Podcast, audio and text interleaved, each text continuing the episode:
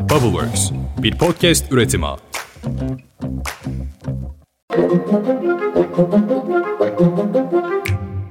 Günaydın. Bugün 24 Temmuz 2023. Ben Özlem Gürses. Bubbleworks Media ile birlikte hazırladığımız 5 dakikada dünya gündemine hepiniz hoş geldiniz. Sıcaktan eriyeceğimiz bir hafta daha başlıyor maalesef. Bol su, duş, mecbur olmadıkça aman sokağa bile çıkmayın. Uzmanlar çarşamba günü için özellikle uyarıyor. Perşembe gecesinden itibaren ise sıcaklıkların yer yer 10 derece bile düşebileceği Balkanlardan bir soğuk hava dalgası geliyormuş arkadaşlar. Lütfen biraz daha hızlı gelebilir mi bu soğuk hava dalgası? Sadece hava değil gündem de sıcak. Hafta sonu CHP'nin çok kritik iki toplantısı vardı. Cumartesi günü Büyükşehir Belediye Başkanları ve ilçe belediye başkanları toplantısı yapıldı. Dün de CHP Parti Meclisi toplandı. Belediye başkanları toplantısında İstanbul Büyükşehir Belediye Başkanı Ekrem İmamoğlu bir konuşma yaptı ve değişim enerjisi örgütlenmezse kendisinin de İstanbul'a aday olmayacağını ima etti. Parti meclisinde ise kurultay sürecinde başkanlık görevinden alınan 4 il ve 11 ilçe başkanının itirazları oylandı. Görevden alınan bu isimlerin itirazları gizli oylama sonucunda reddedildi. CHP şimdi hızla sonbaharda gerçekleşmesi beklenen büyük kurultayına hazırlanıyor. Kemal Kılıçdaroğlu'nun karşısında başka bir aday olacak mı? Bu sorunun yanıtını henüz bilmiyoruz.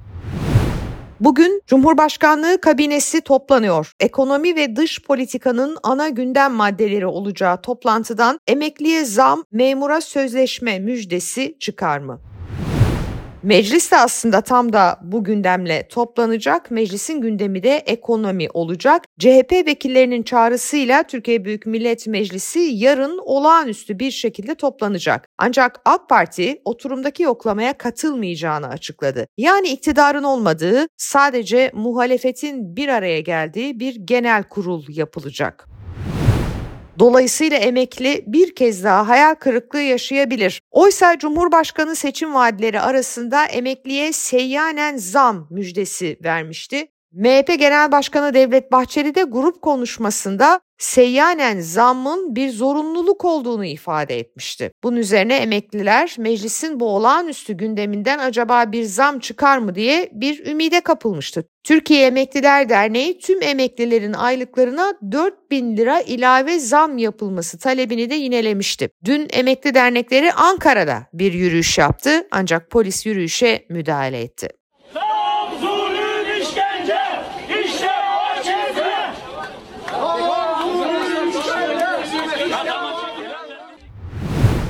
Vatandaş zam üstüne zam yemeye devam ediyor. Benzine yarından itibaren 2 lira zam gelmesi bekleniyor. Böylece benzinin litre fiyatı 36 TL'ye dayanacak.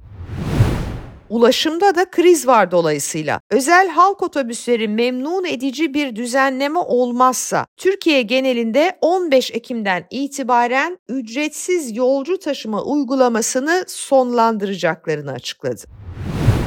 Bir zam da ilaca geldi. İlaç fiyatlamasında kullanılan avro kuru %30 zamlandı. Bu aslında uzun zamandır ilaçtaki krizi çözmek için atılmış bir adım. Şöyle ki ilaç tedarikçileri Türkiye'deki bu döviz kurundaki sabit kur uygulaması nedeniyle bir türlü alacaklarını alamıyorlardı. Bu nedenle de ilaç da eczanelerde hiç kimse ilaç bulamıyordu. Şimdi belki bu açıdan yani avro kuru zamlanınca tedarikçiler paraları paralarını aldıkları için ilaç gönderecekler. Fakat bu sefer de tüketici daha doğrusu hastalar ilaca ulaşmakta bütçesel anlamda ciddi zorluk yaşayacak.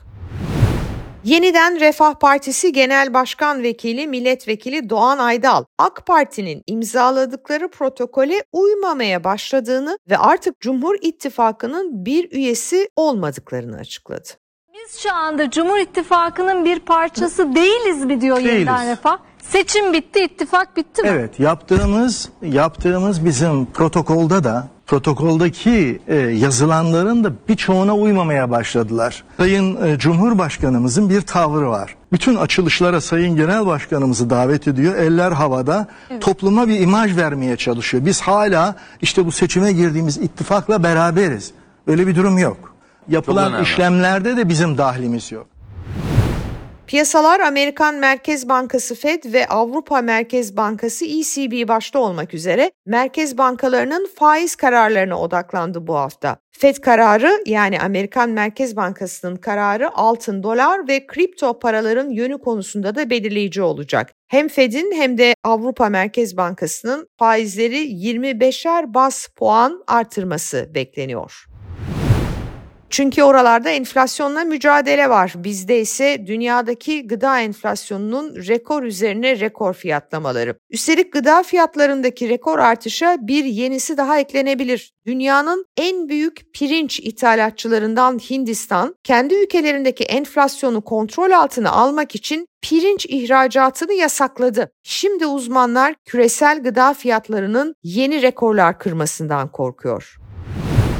İtalya'da geçen hafta içinde ele geçirilen rekor bir 4.3 tonluk kokain sevkiyatı vardı. Bu sevkiyatı taşıyan yük gemisinin 15 kişilik mürettebatı gözaltına alındı. Güney Amerika'dan Türkiye istikametine geliyormuş bu gemi ve mürettebattan 8'i Türkiye, 5'i Azerbaycan, ikisi ise Ukrayna vatandaşıymış. Palau bayraklı Plutus isimli yük gemisi 5.3 tonluk kokaini Sicilya adası açıklarında paketler halinde denize bırakmış. Bu paketler İtalya'dan kalkan bir balıkçı teknesine doldurulmuş. Kamu yayıncısı olan Rai'nin haberine göre mürettebat halen Sicilya'nın başkenti Palermo'daki Pagliarelli hapishanesinde tutuluyor. La Repubblica gazetesi de Plutus isimli geminin bir Türk armatöre ait olduğunu, şu aşamada geminin sahibi hakkında bir soruşturma açılmadığını yazdı.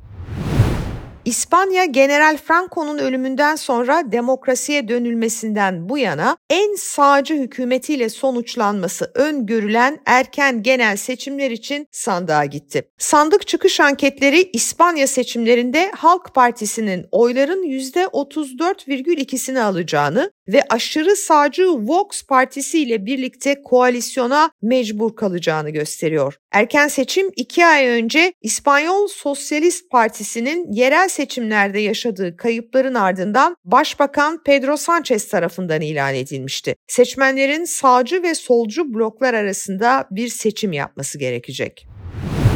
Yunanistan'ın Türkiye'ye yalnızca 400 kilometre uzaklıkta bulunan Rodos adasında çıkan orman yangınları adada evlere ve otellere kadar ulaştı. Turistler ve yerel halk yangınla mücadele ediyor ancak şiddetli rüzgar var ve alevler hızla yayılıyor. Yaklaşık 40 bin kişi evlerinden ve otellerinden tahliye edilmiş. Hava koşullarının daha da kötüleşebileceği söyleniyor. Adadan tahliye edilen 95 turist feribotla Marmaris'e getirildi.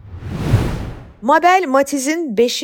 solo albümü Fatih yayına girmesiyle beraber dünya çapında bir etkileşime imza attı. Spotify, ünlü New York Times meydanındaki tanıtım alanlarında ilk defa Türkiye'den bir albüm tanıtımı olarak Mabel Matiz'in reklamlarına yer verdi. Albüm sadece uluslararası çaptaki tanıtım faaliyetiyle değil, Mabel Matiz'in Spotify'a verdiği özel röportajla da konuşuluyor. Mabel aslında bir sahne adı. Fatih Karaca'dan bahsediyoruz. Albümün adı bu yüzden Fatih. Bakın Fatih ya da Mabel kendini nasıl anlatmış. Yıllarca Mabel ve Fatih iki ayrı karakter gibi algılandı.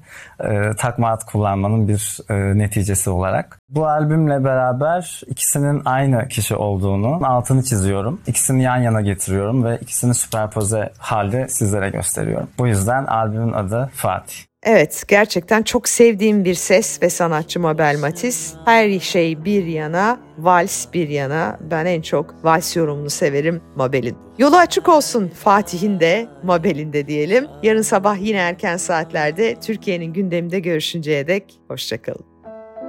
Kaldı